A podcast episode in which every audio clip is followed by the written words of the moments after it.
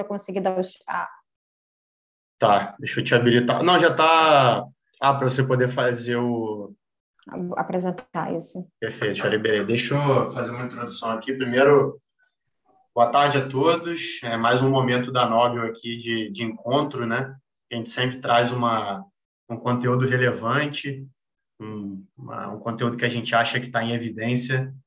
E dessa vez, pô, a gente trouxe um conteúdo que vira e mexe, alguém pergunta para gente. Outro dia foi meu pai, por incrível que pareça, me perguntou sobre moedas digitais eu achei absolutamente sensacional. Então, acho que é um assunto que deve estar na, na pelo menos na pauta, né, ou na curiosidade de, de todos. Então, a Nobel decidiu trazer esse conteúdo para cá.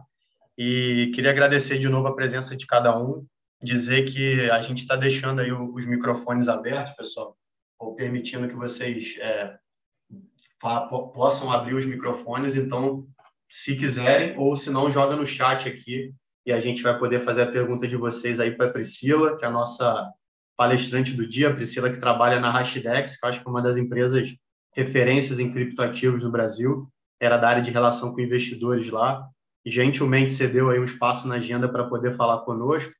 E depois aí eu, eu vou introduzir na conversa o Vitor de Fembach, que é o nosso especialista em renda variável, para poder participar aqui comigo desse bate-papo. Mas por enquanto, Priscila, eu vou, vou passar para você, para você fazer aí a, as boas-vindas, lembrando que pô, a gente aqui veio para aprender com você. A gente não, talvez não tenha um debate de tão alto nível aqui, pelo menos da minha parte, porque é um assunto muito novo e a gente está super preparado aqui para ouvir, para aprender. Poxa, obrigadíssimo, Luiz. Eu acho que você já está no caminho certo, tá? Assim, que é querer aprender. Porque, assim, quando surge algo muito novo, né, a primeira reação normalmente é de quê? Ah, isso não vai dar certo. Eu já fiz isso também. Pô, não tem jeito esse negócio dar certo, negócio de computador ali por trás, não tem um banco central, não é centralizado. Né? Então, assim, eu venho de mercado financeiro tradicional, tá? trabalhei muitos anos na Bozano Investimentos, fui analista de equities lá também, né? que era gestora do, do Paulo Guedes, fui analista de equities. Então, para mim, isso daí era um mundo que falava assim, poxa, isso daí não vai dar certo. Né? E acho que muita gente também.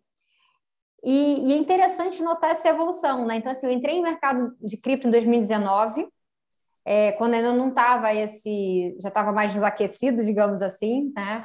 É, e eu vi exatamente assim, do ano passado para cá, a evolução que um ano, né? Poxa, veio o Covid, né, o mundo todo, todo mundo de casa, a coisa digital explodiu, né? Grandes investidores institucionais começaram ali a, a, investir o seu tempo, pelo menos para estudar.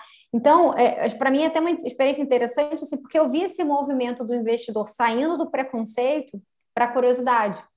Então, assim, é uma honra poder conversar com vocês hoje, porque eu sei que vocês estão aqui porque vocês já estão na fase da curiosidade. E, e claro, assim, não vai ser numa, numa reunião como essa agora que eu vou conseguir tirar todas as dúvidas, porque eu acho que eu vou acabar alimentando algumas dúvidas de vocês de coisas que vocês nem sabiam que, pô, Mar, então é isso, né? Então, assim, eu já tive aqueles momentos assim de, uau, então é isso, né? E, enfim, a ideia realmente é passar mesmo o básico aqui para vocês, né? De uma forma que todo mundo consiga compreender minimamente, tá? É, como a gente fala que é como se fosse uma aula zero, tá?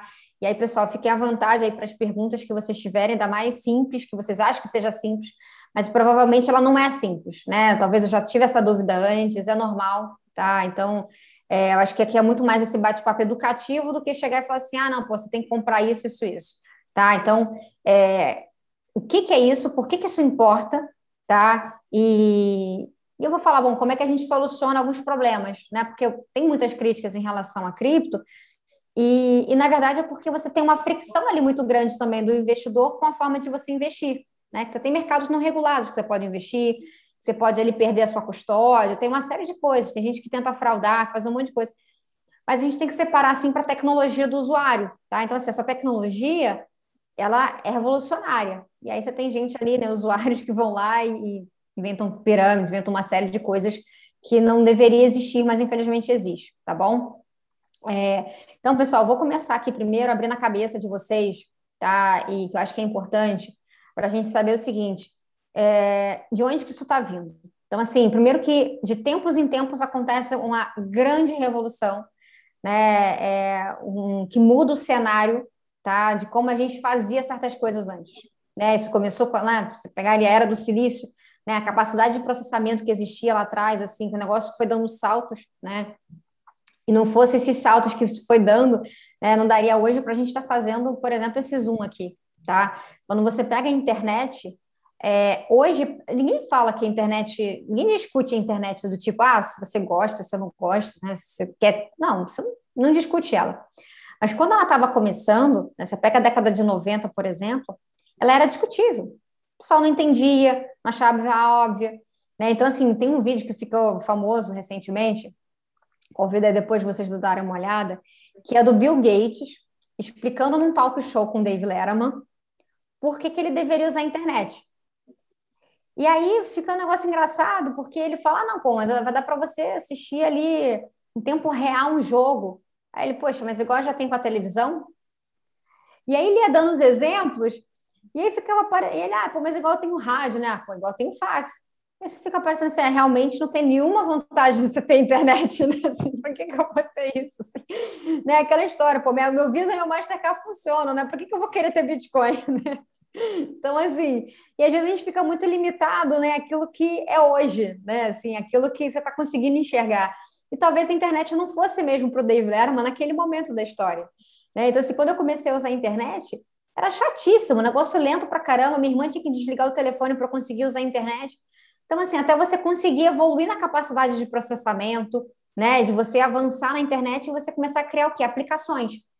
Quando as aplicações elas chegam nas pessoas, é que a coisa muda de figura, né? E o que a gente está vivendo com cripto agora ainda é muito da infraestrutura que está sendo criada. Então, assim, os casos de uso, né? Aquele que, pô, é, o WhatsApp ele é muito melhor, né? Faz com que todo mundo consiga usar, diferente do e-mail. Né? Assim, a minha avó não conseguia ter um e-mail, porque ia ter que ter um computador, um negócio com mouse, que era complicado para ela. Então, assim, é, a tecnologia, à medida que ela avança, né, e ela fica mais fácil, né, ela permite que mais pessoas consigam adotar, né, consigam facilitar. Investir em cripto no início, pô, uma dor de cabeça gigante. Agora a gente tem como investir na B3. Pô, aí já muda de figura. Né? Você já tem ali uma forma de investir muito mais simples. Então, assim, o fato de hoje, né, isso talvez não esteja no dia a dia de vocês, não quer dizer que isso daqui não está sendo criado uma grande revolução, tá? Então, assim, Uh, existe uma empresa né, chamada A6Z, né, do Andreessen Horowitz. Os caras investiram assim, nas principais empresas de tecnologia que vocês podem imaginar, tá? É, que, enfim, que bombam no mercado.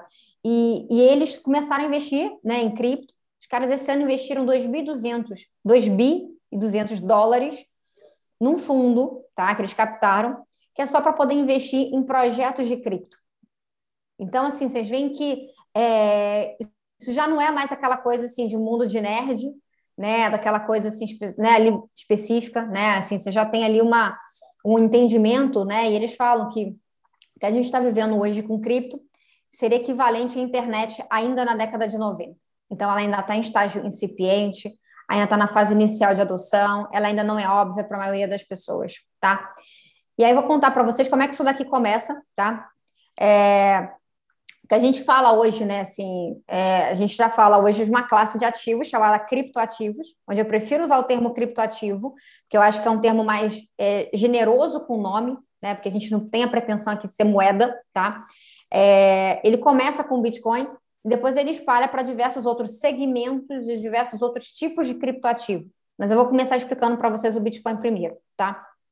Porque é o primeiro é, e é o mais confiável, mais seguro, é o que todo mundo conhece, é o maior ainda em termos de valor de mercado, mais líquido, tá? É, isso começa lá em 2008, bem no auge da crise do subprime, tá? Com um paper, um artigo do Satoshi Nakamoto, que é um pseudônimo, ninguém sabe se é uma pessoa só, um grupo de pessoas. E aí ele lança na internet esse artigo, que tem até aqui uma foto dele, chamando Bitcoin, né? Uma espécie de um dinheiro eletrônico Peer-to-peer. -peer. O que é peer-to-peer? Tá? De uma pessoa para outra ali, né, diretamente, sem um intermediário. Hoje, quando a gente faz uma compra na internet, tem um monte de intermediários.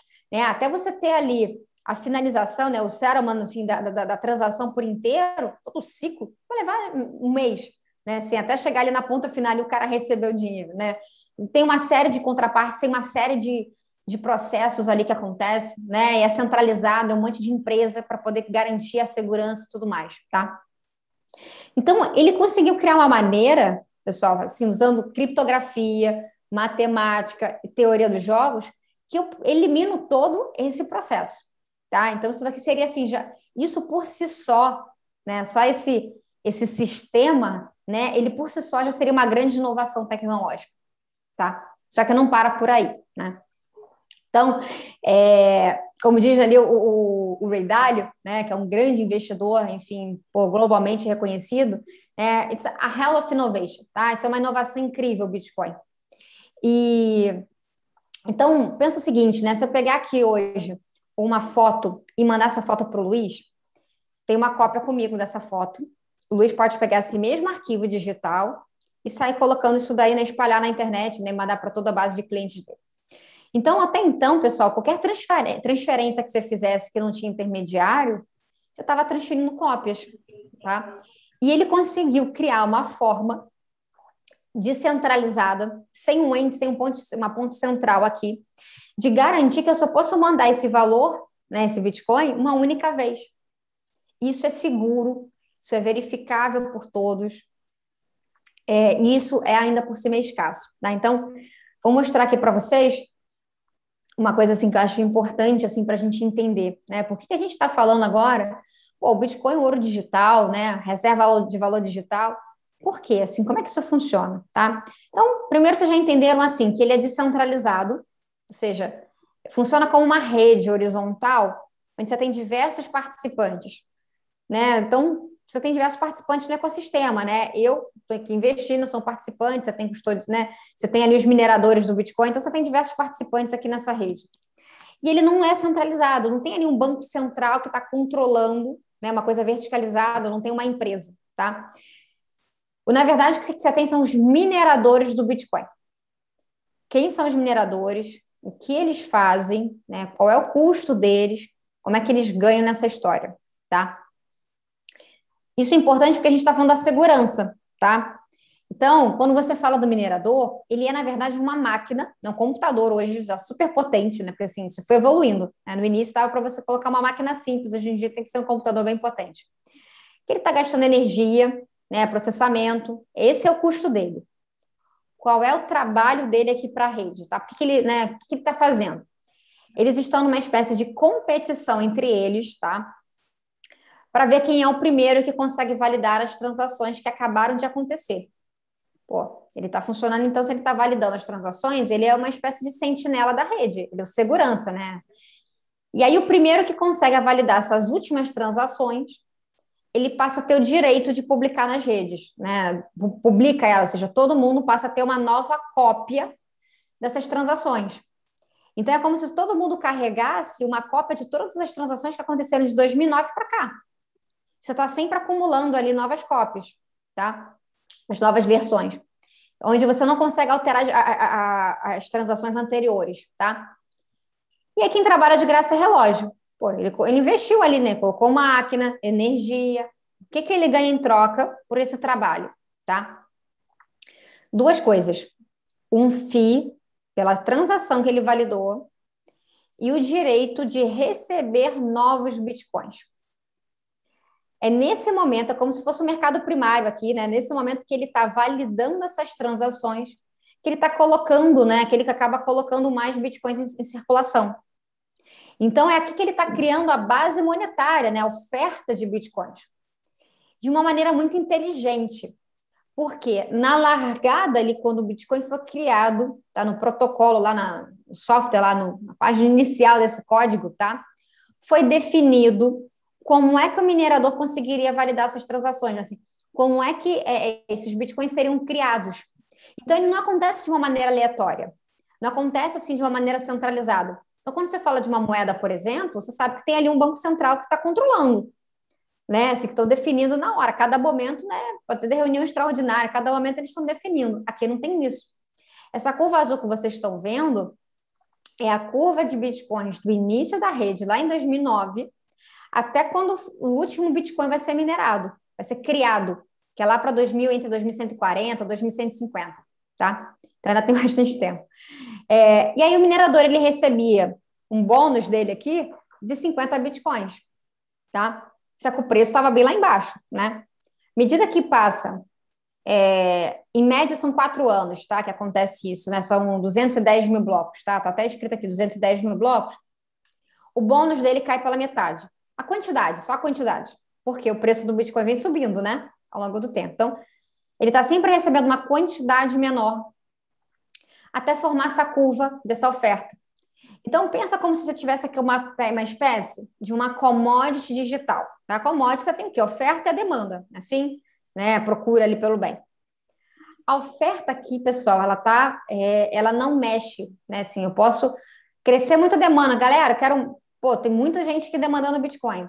A oferta não tem como alterar, ela é essa curva azul que vocês estão vendo aí, tá bom? E hoje já tem mais de 18 milhões de Bitcoins em circulação. Então, quando a demanda ela, né, ela, ela cresce muito, o que acontece com o preço? Eles têm que se ajustar, você não consegue criar mais, então está via preço, tá? O que, que é a curva laranja que vocês estão vendo? Oi, Luiz. Priscila. Olha, eu sou bem leigo, tá? Vou tentar, vou tentar ligar, ligar os pontos aqui, vamos lá. Uhum. Deixa eu ver se eu entendi. Boa, vai você lá, tem, Você tem, então, um código, né, que foi criado lá em 2008, uma, existe uma...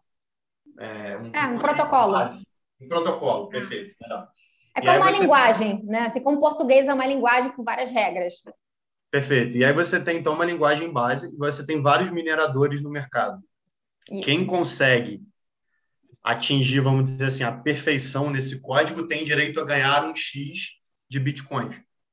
É como se fosse isso. Não.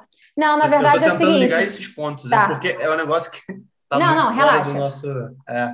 Relaxa. Na verdade é o seguinte, é, o mineral, o computador, esse, esses computadores, eles ficam ali tentando resolver uma espécie de um puzzle matemático, tá? E ele está rodando esse protocolo, né? E eles ficam tentando resolver um puzzle. Então, é um negócio de tentativa e erro, tá? É, essa é a lógica. Tentativa e erro. Então, o processo de mineração é um processo de gastar energia para validar uma transação. E por que, que tem esse processo de gasto de energia? É porque se o cara não tivesse que botar nenhum dinheiro ali na história, é, todo mundo iria fazer isso, né? E a pessoa ia tentar fraudar a rede. Então, assim, isso é um processo para garantir que a rede é segura. Então, por isso que você coloca dinheiro, né? Que você vê assim, pô, qual é o meu economics aqui para eu poder é, é, ganhar bitcoins? Pô, tem que ter um, uma energia, tem que fazer alguma coisa, algum trabalho aqui. E aí, por que, que vem esse termo de mineração? Porque para você tirar o ouro da terra, você precisa ter um custo ali.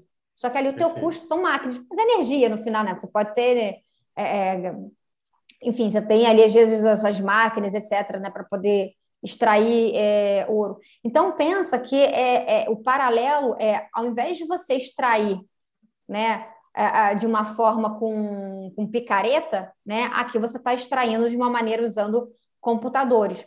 Uhum. Então, assim, se você não tivesse trabalho nenhum para extrair ouro, né, tava todo mundo é, usando ali, é, pegando ouro, né, da, enfim, e não ia ter valor nenhum, né? Se você faz assim, todo mundo consegue extrair ouro da terra.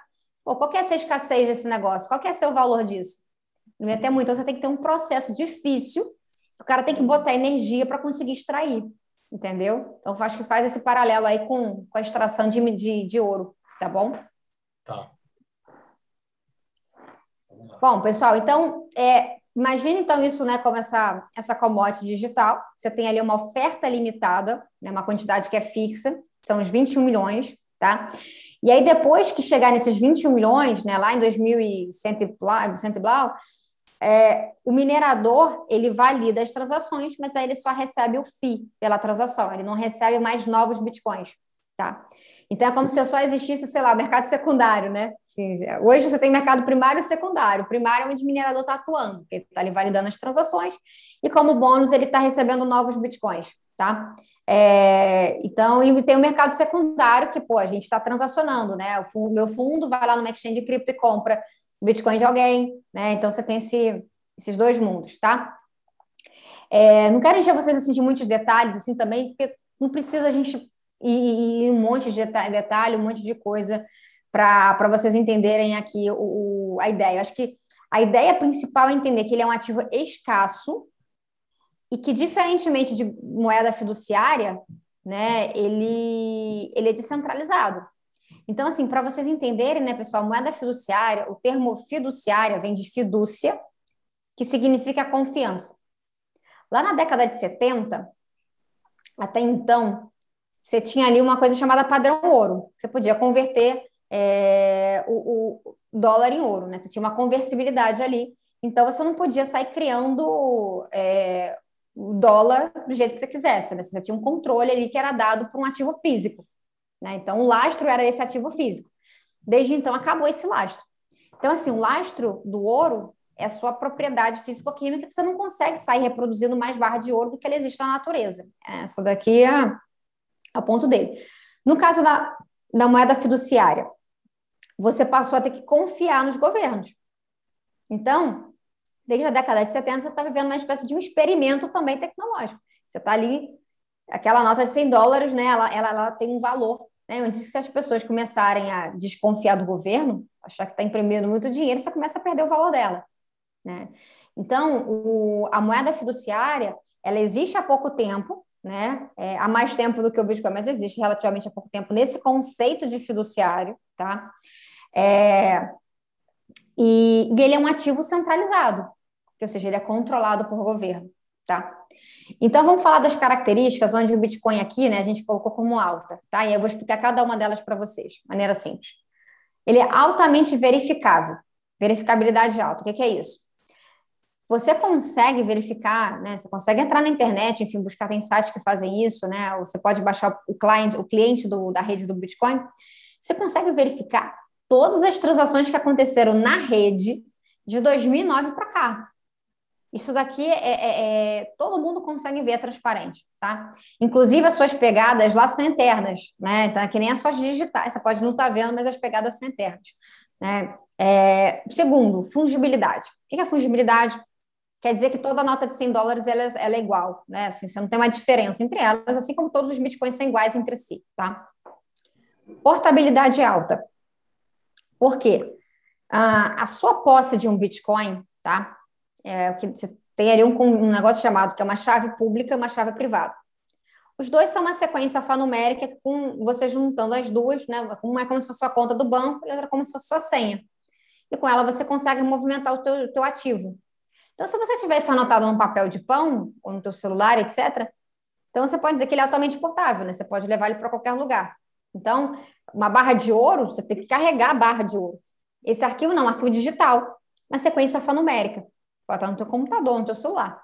É lógico que se você perde essa sequência alfanumérica, você perde a sua boleta. Então, altamente portável, né? Mas tem esse risco, tá? Bom, ele é altamente divisível. O que isso significa? Você não precisa comprar um Bitcoin, tá? Ah, o Bitcoin tá caro. Não, você não precisa comprar um Bitcoin. Você pode comprar uma fração, tá?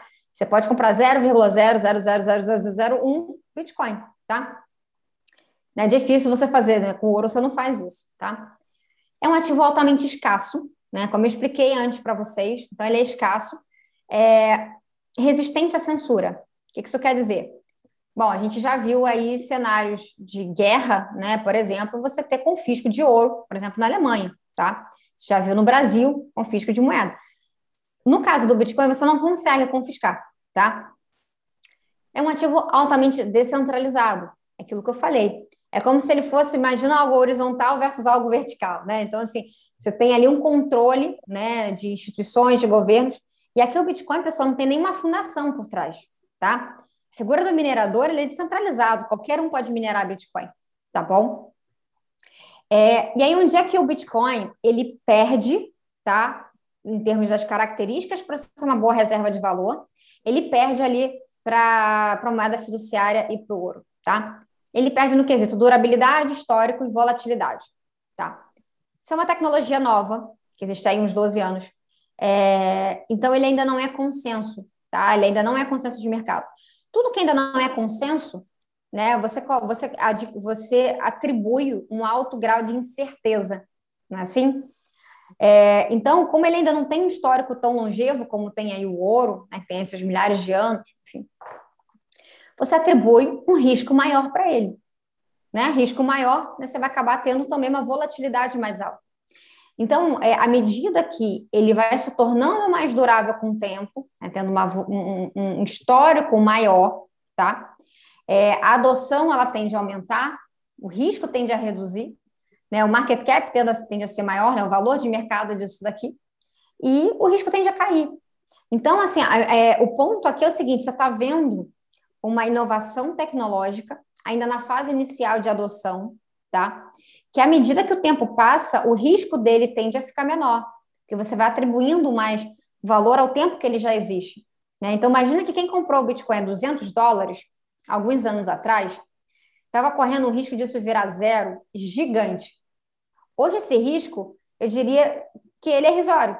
A gente não atribui esse risco quando a gente pensa nele. É lógico que a gente não vai colocar metade do nosso patrimônio, né? não quer dizer que ele é zero, mas ele já é muito menor. Quando a gente vê a adoção que existe hoje, você consegue ver assim, pô, hoje ele está num outro patamar. Esse negócio a 200 dólares, a 50 dólares era uma outra história.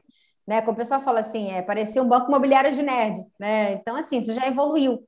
Hoje você tem casas de peso, gestores, né, instituições financeiras, órgãos reguladores se debruçando. Você tem El Salvador, que agora passou a incluir o Bitcoin como legal tender, né? ou seja, moeda de curso corrente do seu país. Então, ele já mudou de figura, tá? Então, o seu risco hoje ele é menor. É, no quesito, né, é, é de, pô, o risco disso daqui acabar, né, ele reduziu bastante. Mas ainda tem uma volatilidade muito alta, tá? Mas a ideia é que no longo prazo, né, assim como o ouro, quando lá em 76, né, quando o Paul Tudor Jones é um grande gestor, tá? Ele fala que o Bitcoin lembra o ouro quando ele entrou nesse mercado pela primeira vez em 76, porque foi quando ele deixou de ser o lastro das moedas, tá? E passou a flutuar. E aí as pessoas começaram a investir nele como reserva de valor e a volatilidade dele estava altíssima. É, e o Bitcoin também tem essa volatilidade muito alta ainda, tá?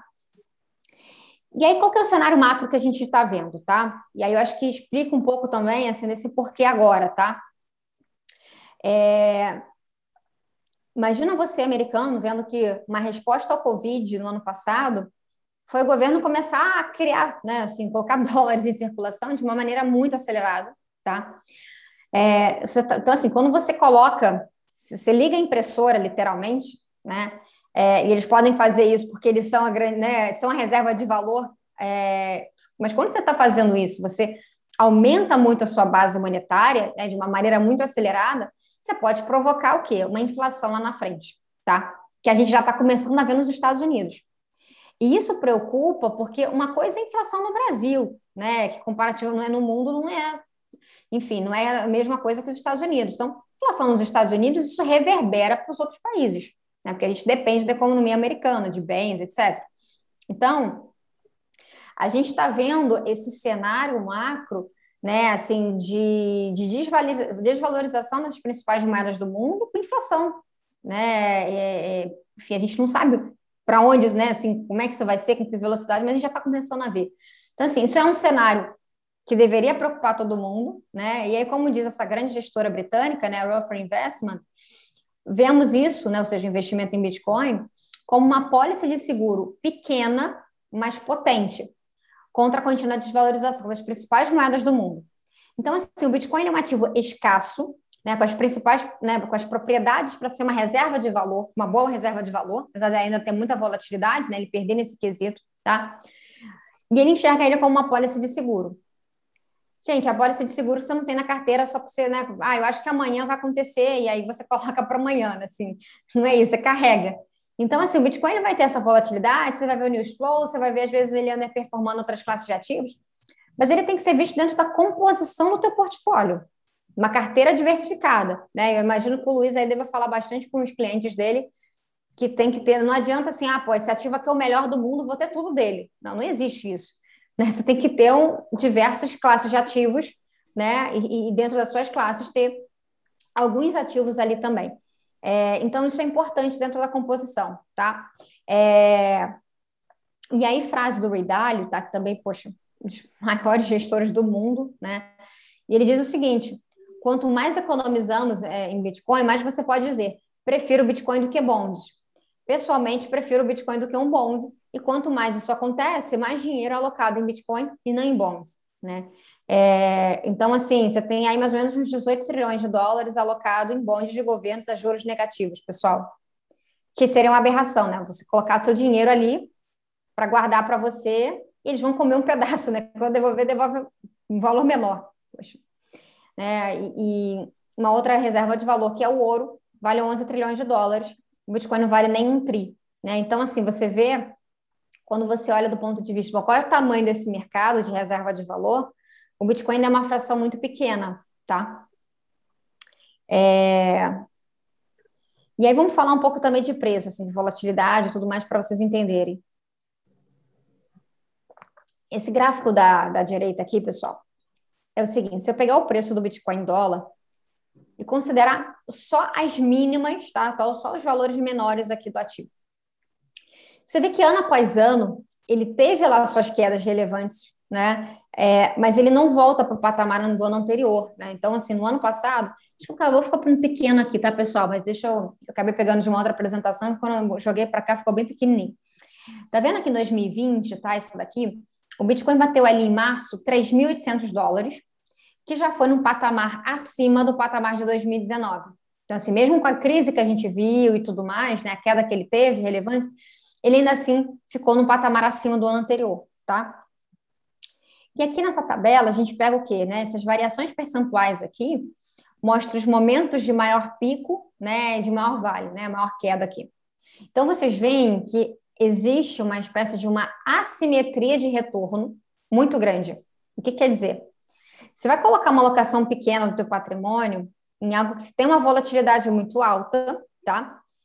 E uma vez você tendo, você estando certo ali na tua tese, né? Isso não pode multiplicar o teu capital algumas vezes. Se estiver errado, você perdeu pouco do teu patrimônio, né? Está limitado sempre ao quanto que você colocou.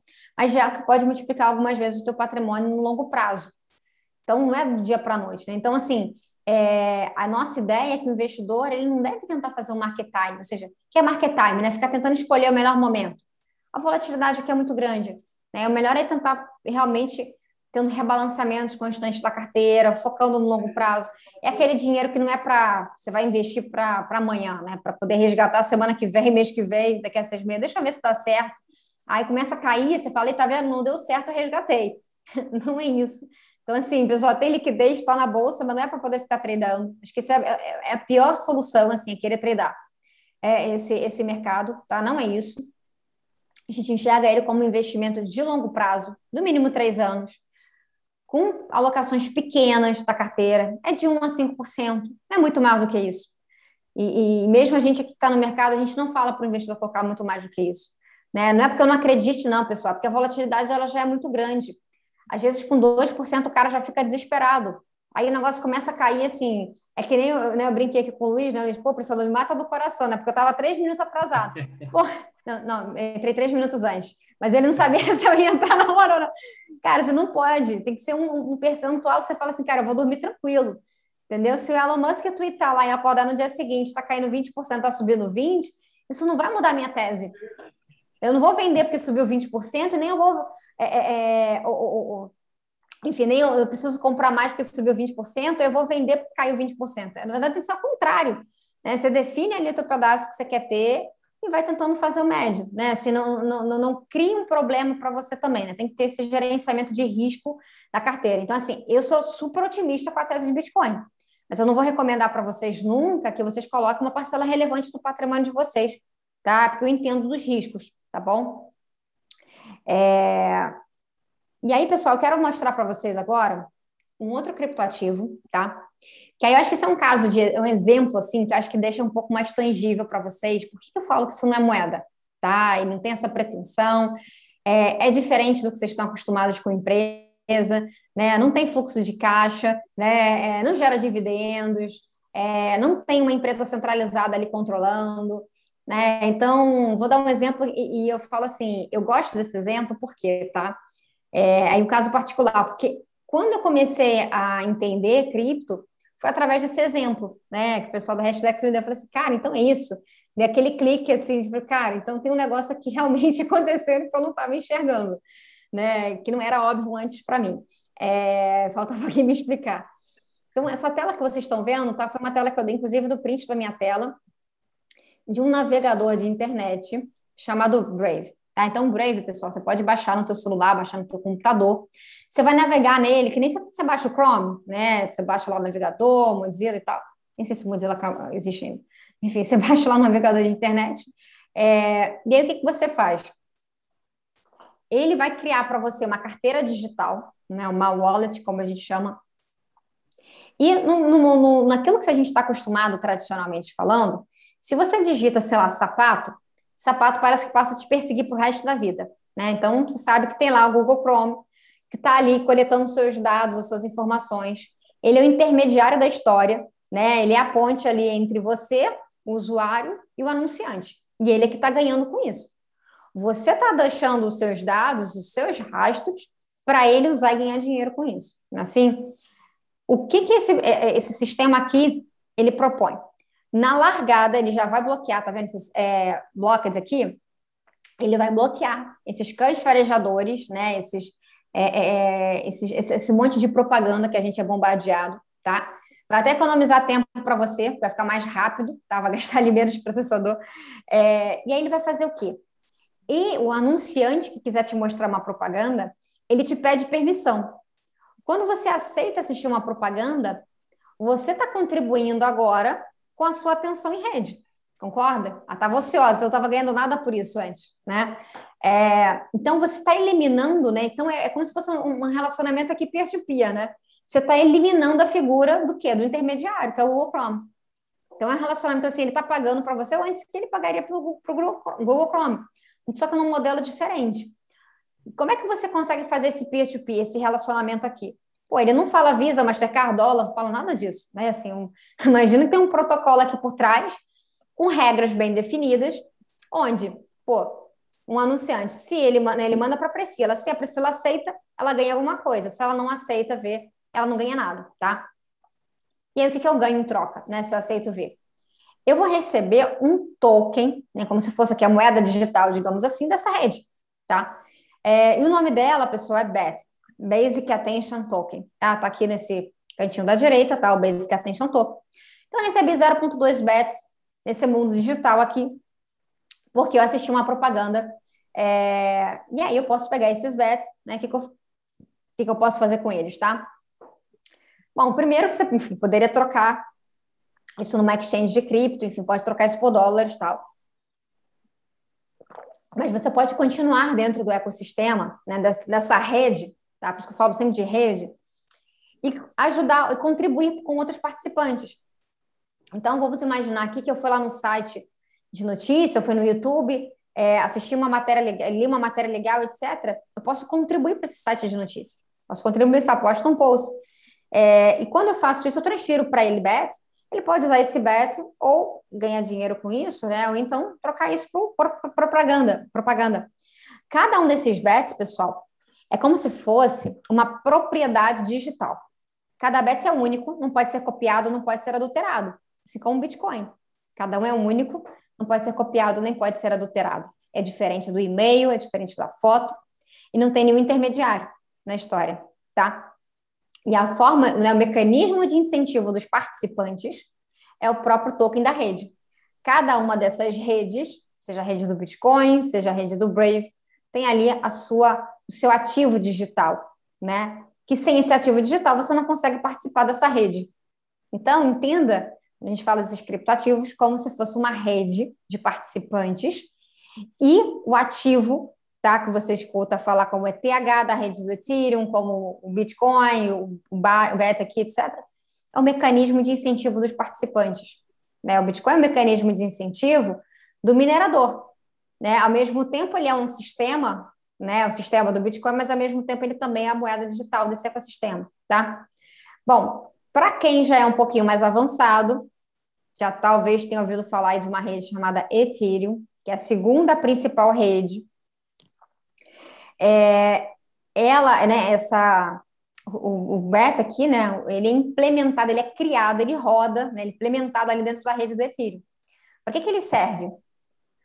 Imagina você, né, quer fazer um aplicativo, um app, tá?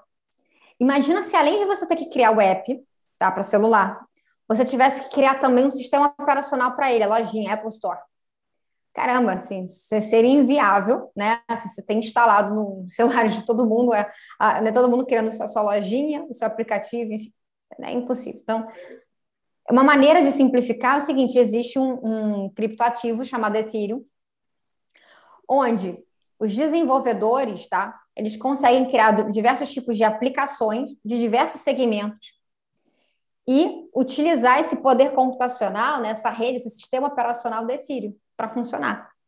Tá? Então, o segundo principal criptoativo que eu estou falando para vocês, que é o Ethereum, ele não tem nada a ver com essa ideia de reserva de valor que o Bitcoin tem. Ele, é uma, ele, ele, ele funciona de uma outra forma. Então, isso para vocês começarem a entender que o mundo de criptoativos ele é muito maior do que só o Bitcoin, tá? É, o Bitcoin ele é único, né? Ele tem ali as suas características, já tem um ecossistema gigante por trás dele. Você tem o Ethereum que também ganha cada vez mais relevância, cada vez mais força. E tem muitos segmentos que estão usando a rede do Ethereum. Você tem um segmento chamado finanças descentralizadas, que é o DeFi. NFT, para quem já ouviu falar, que são os non-fungible tokens, né, coisa de ligada à arte, usa a rede do Ethereum. E tem outros segmentos que eu ainda nem sei, pessoal, que vão existir, que vão acabar usando a rede do Ethereum, ou uma outra que seja parecida com ele. O ponto aqui é o seguinte: a gente está só na fase inicial, tá? De criar um ecossistema de infraestrutura e de aplicações para que a gente, que a gente chama aí dessa nova classe de ativos que são os criptoativos, tá? Isso não é moeda, no conceito que a gente está acostumado ali de, de, moeda fiduciária, regida por Banco Central e etc. Isso aqui são redes, você tem os participantes dessa rede, e o criptoativo é um mecanismo de incentivo que vai garantir a segurança, inclusive, né? E uma forma de você transacionar entre todo mundo. Todo mundo tem que falar a mesma língua, todo mundo tem que falar o mesmo protocolo, né? Senão a gente não se comunica. Né? Se eu chegar aqui e começar a falar em mandarim, vocês não vão me entender. Então, cada um tem uma linguagem, tem um protocolo aqui de regras, tá bom? É, e aí apresento aqui para vocês, né, por que, que a gente, né, com essa tese nossa, é, de que essa classe, né, hoje já existem milhares de criptoativos, tá, pessoal? Boa parte não tem valor nenhum. É, assim como qualquer um pode criar um site na internet, não quer dizer que ele tem valor. Você pode criar um site, colocar uma foto de um cachorro e pedir a sua mãe para ir lá, entrar no site e curtir para você. Mas qual é o valor disso? Nenhum. Qualquer um pode criar uma empresa também, não quer dizer que ela vai ser listada na bolsa, né? Então, é, poucos os ativos que vão passar aqui no nosso crivo, tá? É, a gente entende que no longo prazo esse mercado ele vai evoluir bastante, é, assim, você vai ter cada vez mais casos de uso, né, infraestrutura para rede, né, para assim, às vezes um você precisa do outro, né, assim, para funcionar e tal, como o caso do Ethereum. E, e aí com isso você uma coisa interessante é você ter o quê? Uma cesta. Onde, ao invés de você ter que se preocupar em escolher os ativos, você compra o mercado. Então, seria equivalente se você pudesse comprar, sei lá, um S&P 500 e Bovespa, tá? É aquela história, pessoal, a internet quando começou, Será que vocês teriam escolhido o Yahoo ou teriam escolhido o Google? Qual cavalo, né, para comprar? Então, aqui você tem uma cesta dinâmica com critérios objetivos, funciona igualzinho o Bovespa, né, assim, parecido, onde ele tem que passar por alguns critérios, tá? É, e ele passando por esses critérios, ele entra aqui nessa cesta, tá? É, isso é uma parceria, né? A gente co-desenvolveu esse índice com a Nasdaq, tá? A Nasdaq, enfim, é, né? Porque é brasileiro aqui, né? Que não faz coisa legal, então a gente pô, teve essa parceria com a Nasdaq super relevante para a gente. É, e a gente co-desenvolveu com eles e eles administram o índice. O índice, é, pessoal, é uma carteira teórica, né, que tem lá os critérios, etc. Tá? Então, a gente chega nessa carteira, que é a carteira atual de hoje, tá? que está sempre a cada três meses, tem uma nova seleção, né, que ele tem que passar ali por diversos critérios, tá? De liquidez, quais os custodiantes, quais as corretoras de cripto que eles podem ser, que eles têm que ser negociadas, né, que garantem segurança, etc. E aí você chega aqui nesse produto final, tá? E aí como é que o investidor ganha exposição? Você tem os fundos de investimento e tem o ETF, que é o Hash 11, né? Que eu tô até hoje vestindo com a camisa dele hoje, por coincidência. Então, é, que são naquele estado da B3, né? Você consegue ir lá no home broker e comprar o Hash 11. Quando você compra o Hash 11, você está comprando essa sexta. No meu site, você consegue acompanhar a carteira, tá? E a cada três meses tem ali uma atualização.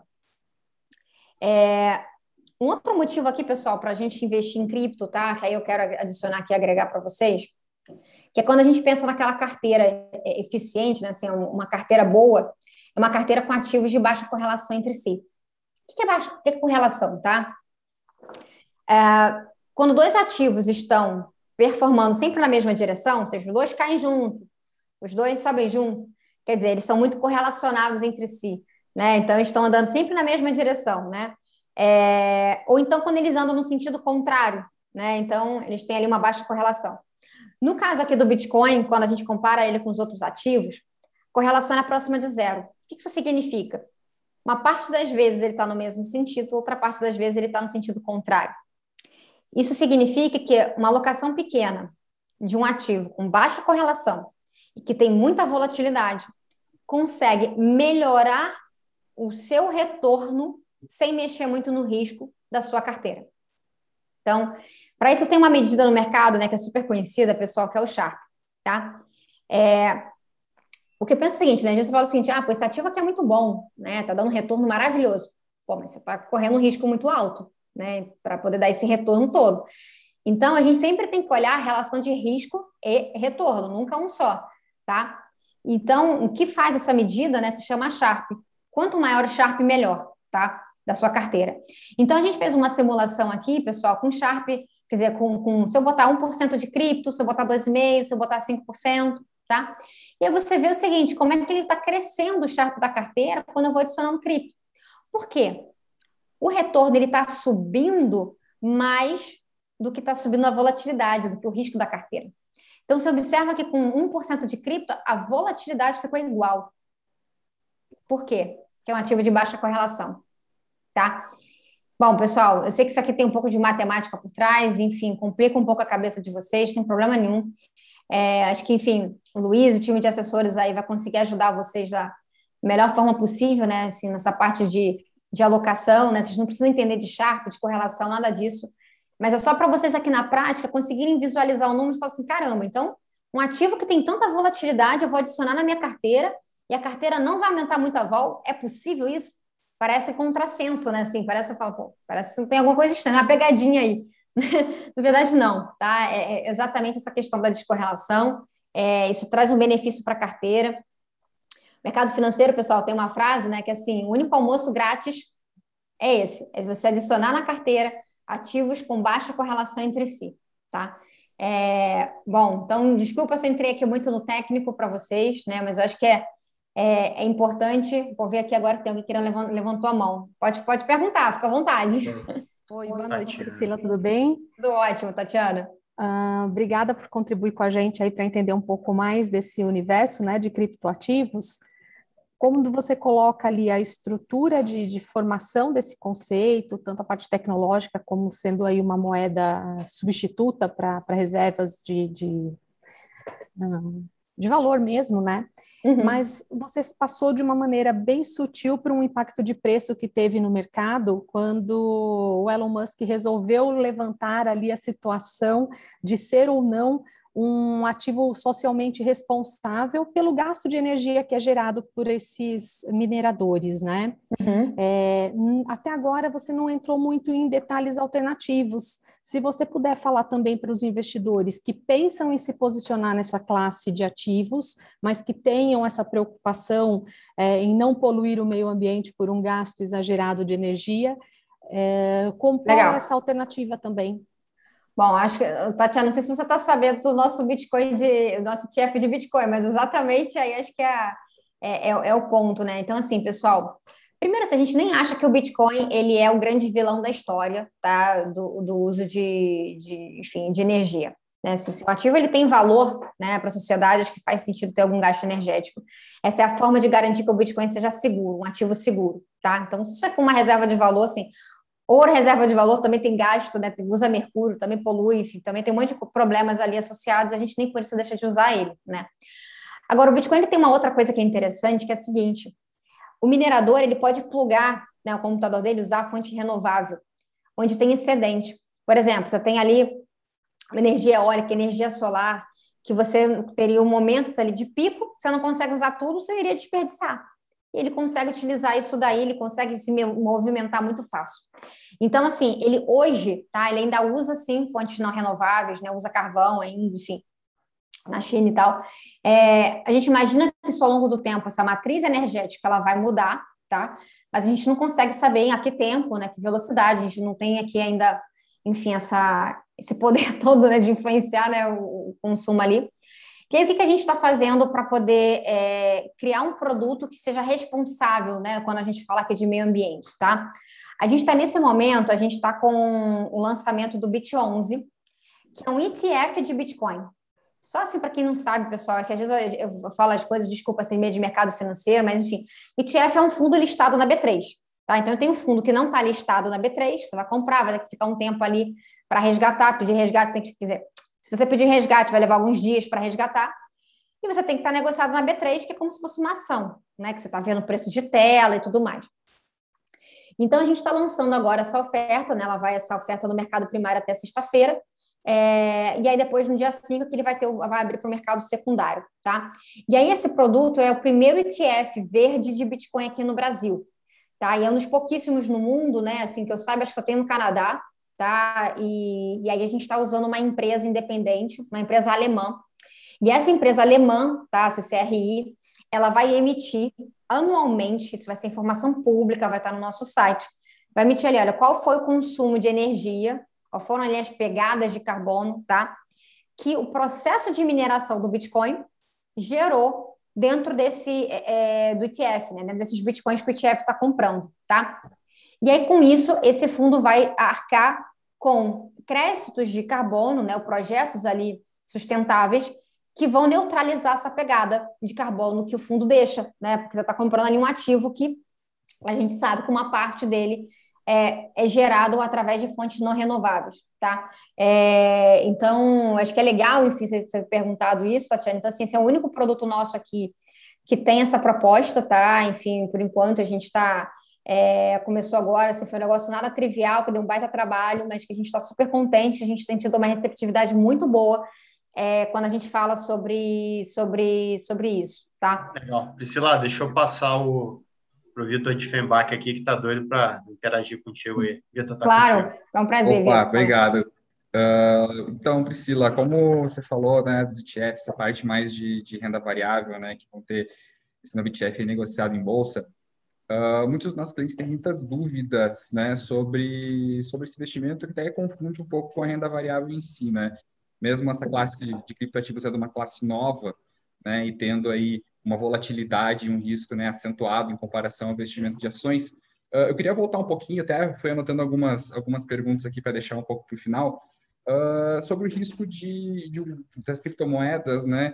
Muito se fala ainda, né, por mais que ela tenha se, se provado aí no passar do tempo, em ainda ser uma bolha, tá? E como que e uma questão mais de segurança mesmo, né? Uh, pensando, né, como é uma moeda digital, né, não tem um armazenamento uh, num banco, digamos assim, uh, como que essas, essas criptomoedas ficam armazenadas, né? Onde é um local seguro, né? digamos assim, o cofre onde ficam essas essas criptomoedas. Legal, e nem eu tenho acesso ao cofre, só para você já, já saber aí, então nem, nem, nem adianta tentar achar que eu sou a joia da coroa aqui, vou pegar a não adianta não. É, bom, pessoal, último ponto isso que você falou, tá? Porque se quando você fala de, é, de investimento em, em ativos digitais, né? Quando enfim, o Satoshi criou essa ideia e tudo mais, assim, ele quis dar realmente amplos poderes para as pessoas, né? Todo mundo é o seu próprio banco, né? Todo mundo faz a sua própria custódia e tudo mais. Mas com amplos poderes também vem grandes responsabilidades. Então, assim, quando você faz um investimento de cripto direto, né? Se você vai lá numa corretora, compra cripto, Aqui no Brasil, elas não são reguladas, tá? É, então, assim, você não, não, tem uma obrigação de ter, por exemplo, segregação de patrimônio. E, e como o seu ativo, né? É, que garante a sua posse do ativo é a tal daquela chave privada, né, que eu falei antes, assim, é como se fosse a tua senha do banco. Só que a senha do banco você liga para lá e fala, ah, reseta a minha senha, pô, esqueci. Aqui não, aqui se a corretora é hackeada e levam, né, alguém encontra, pega a sua chave privada, ela pode transferir esse dinheiro para outra carteira, né? É isso que os caras fazem. E você pode fazer a própria custódia também. Só que guardar isso aqui, nem pensar o seguinte: como é que você guarda uma barra de ouro na tua casa? né? Só que aqui não é nem objeto físico, assim, é, uma, é, é, é sequência alfanumérica, pessoal. Você pode colocar num papel de pão e perder o papel de pão, colocar num, num drive, num, enfim, no computador, no celular. E aí muita gente não tinha muito esse conhecimento, enfim, e até hoje, né? Assim, a gente vê vários casos né, de pessoas que perderam, não souberam como guardar. E você ainda tem um risco sucessório. O que, que é isso? Hoje, quando você investe em cripto uma, através da bolsa, ou num fundo de investimento regulado aqui, é, isso vai para inventário. Tá? Então, assim, ninguém se programa para o dia de amanhã, né? É muito difícil, assim, a gente não gosta de pensar nessas coisas negativas. Mas a realidade é, isso vai para inventário. Quando você faz investimento direto, não vai. Você tem que deixar o mapa da mina para alguém. Infelizmente, uhum. teve até um caso agora, essa, essa, duas semanas atrás, de um cara que tinha mais de um milhão de dólares em Bitcoin e o cara faleceu na Costa Rica, assim, um afogado. E a família está até agora procurando como é que faz para recuperar esses Bitcoins, né? Ainda não, não descobriram. É, então, assim, é, talvez vocês não vão chegar a ter né, os milhões que o cara tinha, enfim, mas a gente não precisa falar de volume tão grande assim, né? Às vezes, pô, 100 mil pode ser um valor relevante, 50 mil. Então, é, poxa, você está correndo um risco ali de uma corretora que é desnecessário, porque agora você tem um produto que qualquer um pode ter acesso.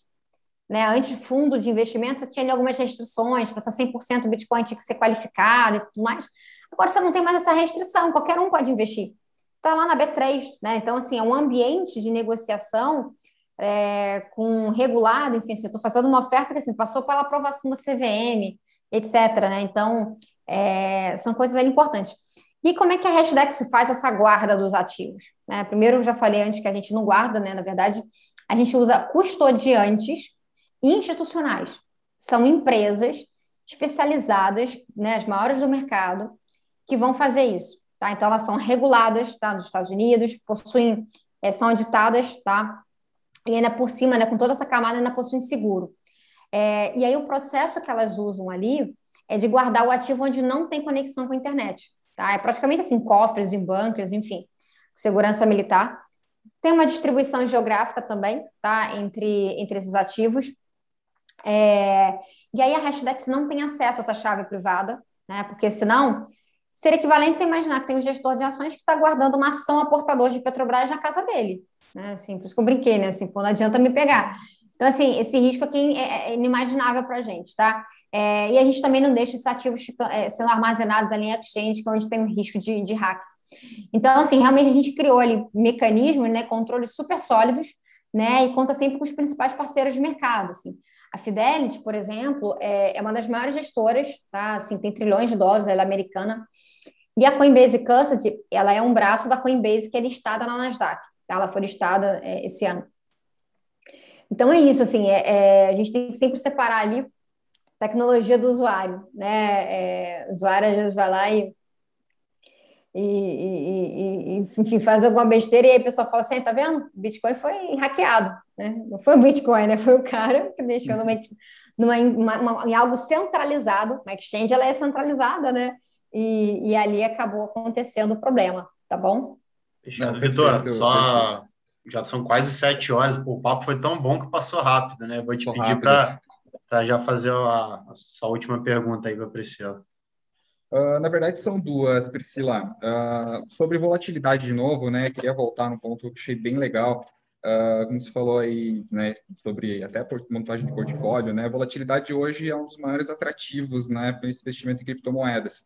Agora que temos aí o acesso, né, em investir via Hash 11, né, via o novo ETF agora que está sendo lançado, muita gente, né, muitos clientes procuram a, a gente para falar sobre, sobre essa parte né, de esse investimento, buscando esses, esse alfa mais elevado aí, que só o investimento em ações uh, normalmente nos, nos proporciona.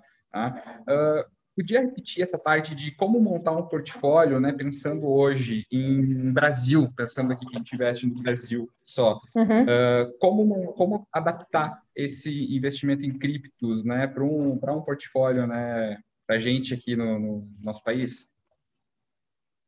Sim, não, legal. Assim, pessoal, o, o, Bitcoin, né, ele tem, isso é uma vantagem interessante, né, assim, ele tem uma baixa correlação com, com os ativos locais, né, assim, ele é um, é ativo global, né? Assim, que o pessoal transaciona, né? quando fala de preço, já faz a referência dele em dólar. Então, isso é uma coisa interessante, porque, assim, se acontece alguma coisa, sei lá, com a economia brasileira, com o câmbio no Brasil, ou, ou o governo fala isso, acontece alguma coisa no governo, etc., sei lá, seja lá o que for, isso não vai ter um impacto no preço do Bitcoin no mundo, assim, né? A gente não tem essa, esse poder, né, é, de, de impactar. É, a não ser que, pô, sei lá, o governo vira e fala que o Bitcoin vai virar legal tender aqui, né? Aí você, daria para ver o impacto, que é o Brasil é um mercado bem maior do que o mercado de El Salvador. Mas, assim, de uma maneira geral, né? Então, assim, não tem uma correlação, não tem um, um muito assim, ah, o que está acontecendo com o PIB do Brasil e aí isso reflete no preço do Bitcoin. Não tem. Né? Ele vai acabar tendo, sofrendo de influências mais às vezes por algum news flow, alguma coisa assim e tal. Mas aqui com o Brasil, com o cenário econômico, não. E a gente já está vendo cada vez mais assim os investidores entendendo que não é porque a gente, né, existe um, um bias, né, um, um viés comportamental que é você fazer uma alocação maior no seu país onde você mora. Você fala assim, pô, eu entendo mais aqui das empresas brasileiras, por que, que eu vou investir na China? Eu não entendo nada da China, assim, entendo nada, sei lá, da Europa e tal.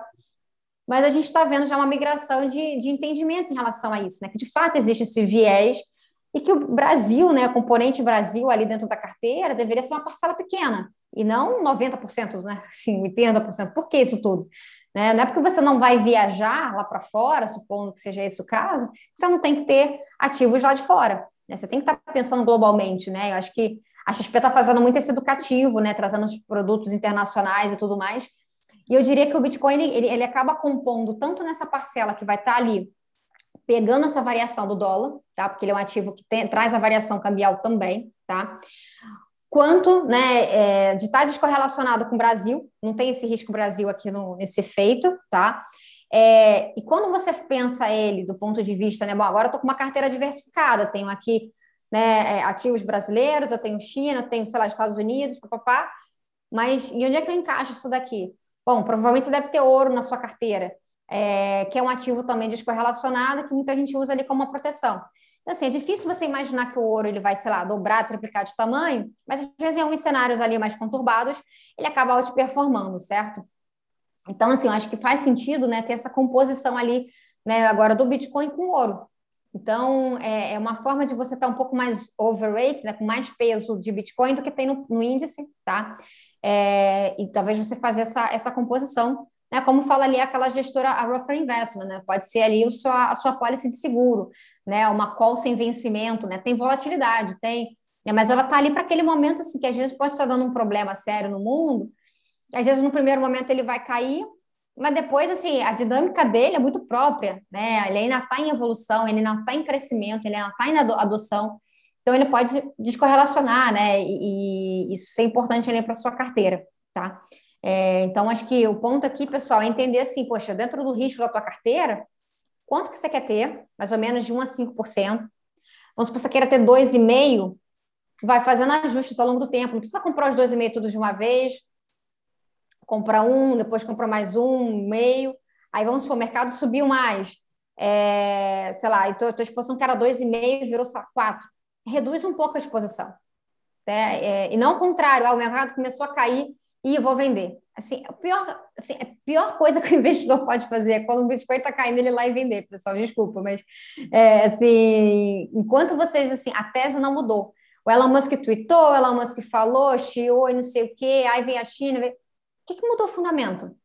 Assim, todo mundo já sabia que o Bitcoin tinha esse consumo de energia que não era fonte não renovável, né? É, ele depois acabou falando que, é, que tem na física, que a SpaceX tem, que não sei o que tem, que, enfim, que vai depois voltar a aceitar.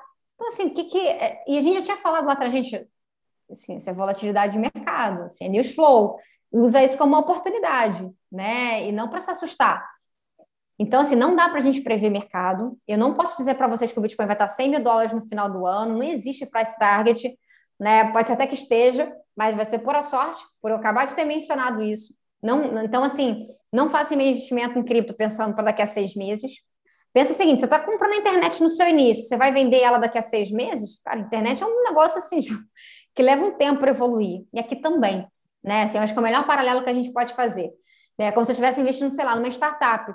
Você não compra startup para vender daqui a seis meses, você espera ela amadurecer, não é assim? Se, ela, se a startup ela tivesse preço de tela, ela ia ter essa volatilidade. Né? Assim como a Amazon, a Netflix já tiveram essa volatilidade de tela. Tá? Bom, espero que eu tenha respondido Victor. a tua pergunta, Vitor. Sim, Mas obrigado, Priscila.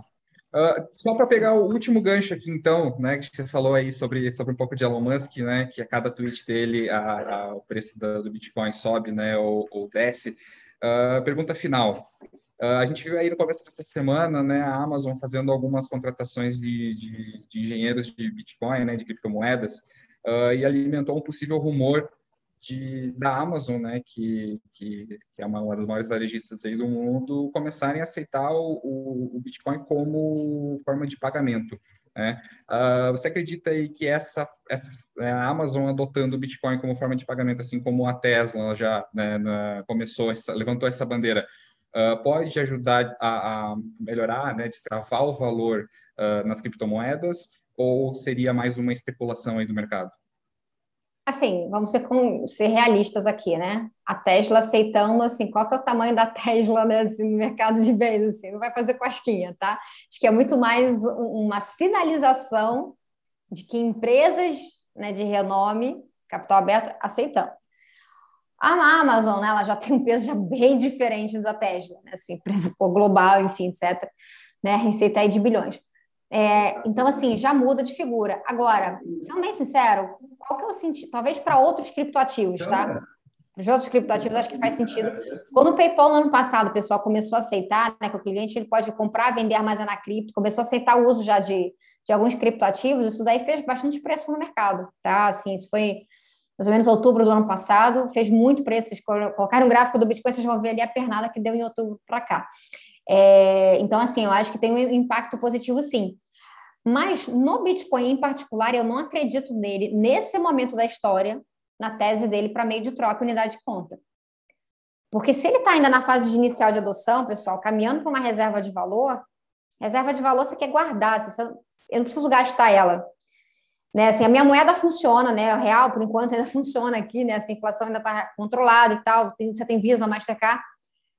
Para que, que você usaria ele? Agora, você tem outros países, como El Salvador, que tem muita transação internacional, que aí faz sentido o cara ter ali o Bitcoin para transação e tal. Para aqui, eu acho o seguinte: o preço do Bitcoin ele vai continuar subindo ao longo do tempo, né? E, e não faz sentido eu gastar o meu Bitcoin para comprar, sei lá, um cafezinho no Starbucks ou na Amazon, alguma coisa assim. Vai ser o, o produto mais caro que eu vou ter comprado na minha vida, é o que eu acho. Né? Então, é, ele pode se tornar um meio de troca unidade de conta, faz mais sentido quando a volatilidade dele estiver lá embaixo. Porque aí já não tem mais aquele incentivo de você aguardar e poder é, é, comprar lá na frente, né? Se você, gastar, quer dizer. A não ser que você vai fazer, sei lá, um investimento super grande, você vai comprar, sei lá, uma casa lá fora, e aí pô, você tem que fazer uma remessa. Né? Então, tudo isso aí pode ser uma coisa interessante, enfim, você tem ali um. Né? Mas, deixa um pouquinho ainda em Bitcoin, não faz tudo, não. tá bom? Perfeito, perfeito. Obrigado, Priscila. Nada. Priscila, a gente já encaminhando para o final aqui. Eu queria te agradecer demais em nome da Nobel. É, foi realmente, assim, sendo bem sincero, eu vou te dizer o meu sentimento, tá? Eu me sinto em 1995 entrando numa agência do correio para mandar um selo, um postal, e o, o atendente vira para mim e fala assim: Ó, oh, cara, vai abrir um negócio chamado WhatsApp aí que você vai ver. Então, assim, é muito. Carta. É muito diferente, né, cara? Um negócio assim, pô, eu tô. É, aquela questão do bet ali eu achei pô, absolutamente fantástico, assim, para mim foi esclarecedor. Queria te agradecer. Assim, eu acho que vocês são, de certa forma, a hashtag faz um trabalho de quase evangelista aí, de uma nova forma de da gente entender é, padrões de medida, é, enfim, moedas digitais, criptoativos. Então, pô, obrigado imensamente e já queria que você fizesse suas considerações finais aí. Poxa, obrigada, pessoal. Foi um prazer mesmo conversar com vocês. Acho que a gente, a gente não quer assim investidor para amanhã, né? Falar assim, ah, o negócio está subindo, compra, não é isso. Né? A gente quer assim é, investidores para o longo prazo, né? Que entendam né, o risco que está correndo e o potencial de retorno, os dois lados caminham juntos, né? Então a gente é muito cauteloso no nosso discurso. É, e, e, é legal ver a curiosidade de vocês, pessoal. Então, assim, fica aí a sugestão para quem quiser, enfim, seguir também a gente nas nossas redes sociais, né? Ou então, é, lá no nosso, enfim, vocês podem mandar um e-mail também para para ri.hashdex.com, a gente coloca vocês no nosso mailing, né, que sempre tem conteúdo, tem as nossas cartas mensais, ou no nosso site também pode se inscrever lá, que vocês possam receber a carta. É, que eu acho que o mercado, assim, a gente precisa né, de levar a educação em todas as áreas no Brasil, né? E né, a gente é carente de muita coisa assim ligada à educação e, e cripto é uma delas, né? E a gente quer realmente que vocês possam investir entendendo os riscos, né? E, e os potenciais de retorno, os dois lados aqui da história, e entender assim realmente qual é, é o potencial dessa tecnologia, né? Acho que vai ter algum momento ali que vai ser inevitável, né? E todo mundo vai estar falando disso, né? Como você falou assim, poxa, meu pai também me perguntou. Então, assim, chega um momento que vira inevitável, né? Isso vai acontecer, tá? Então, acho que agora vocês têm uma oportunidade de investimento geracional, assim, onde um grande risco, para vocês, pode ser ter zero na carteira, né? E, então, assim, é, é realmente continuar acompanhando o mercado, né, e não, não se assustar com essa volatilidade, né, que ela realmente ainda vai ficar ainda por um tempo, e usar isso como uma oportunidade para vocês, tá? Então, assim, o poder que vocês têm na mão, pessoal, vai ser o conhecimento de vocês. Então, assim, poxa, agradeço enormemente, se eu conseguir aí, enfim, botar aí uma sementinha em vocês, já fico feliz da vida aqui, tá bom? Fechadíssimo, Priscila, obrigado, tá, pela sua presença. Pessoal, obrigado pela presença de cada um. Até a próxima. Mês que vem tem mais. Um abraço. Obrigado, pessoal. Obrigada, gente. Tchau, tchau.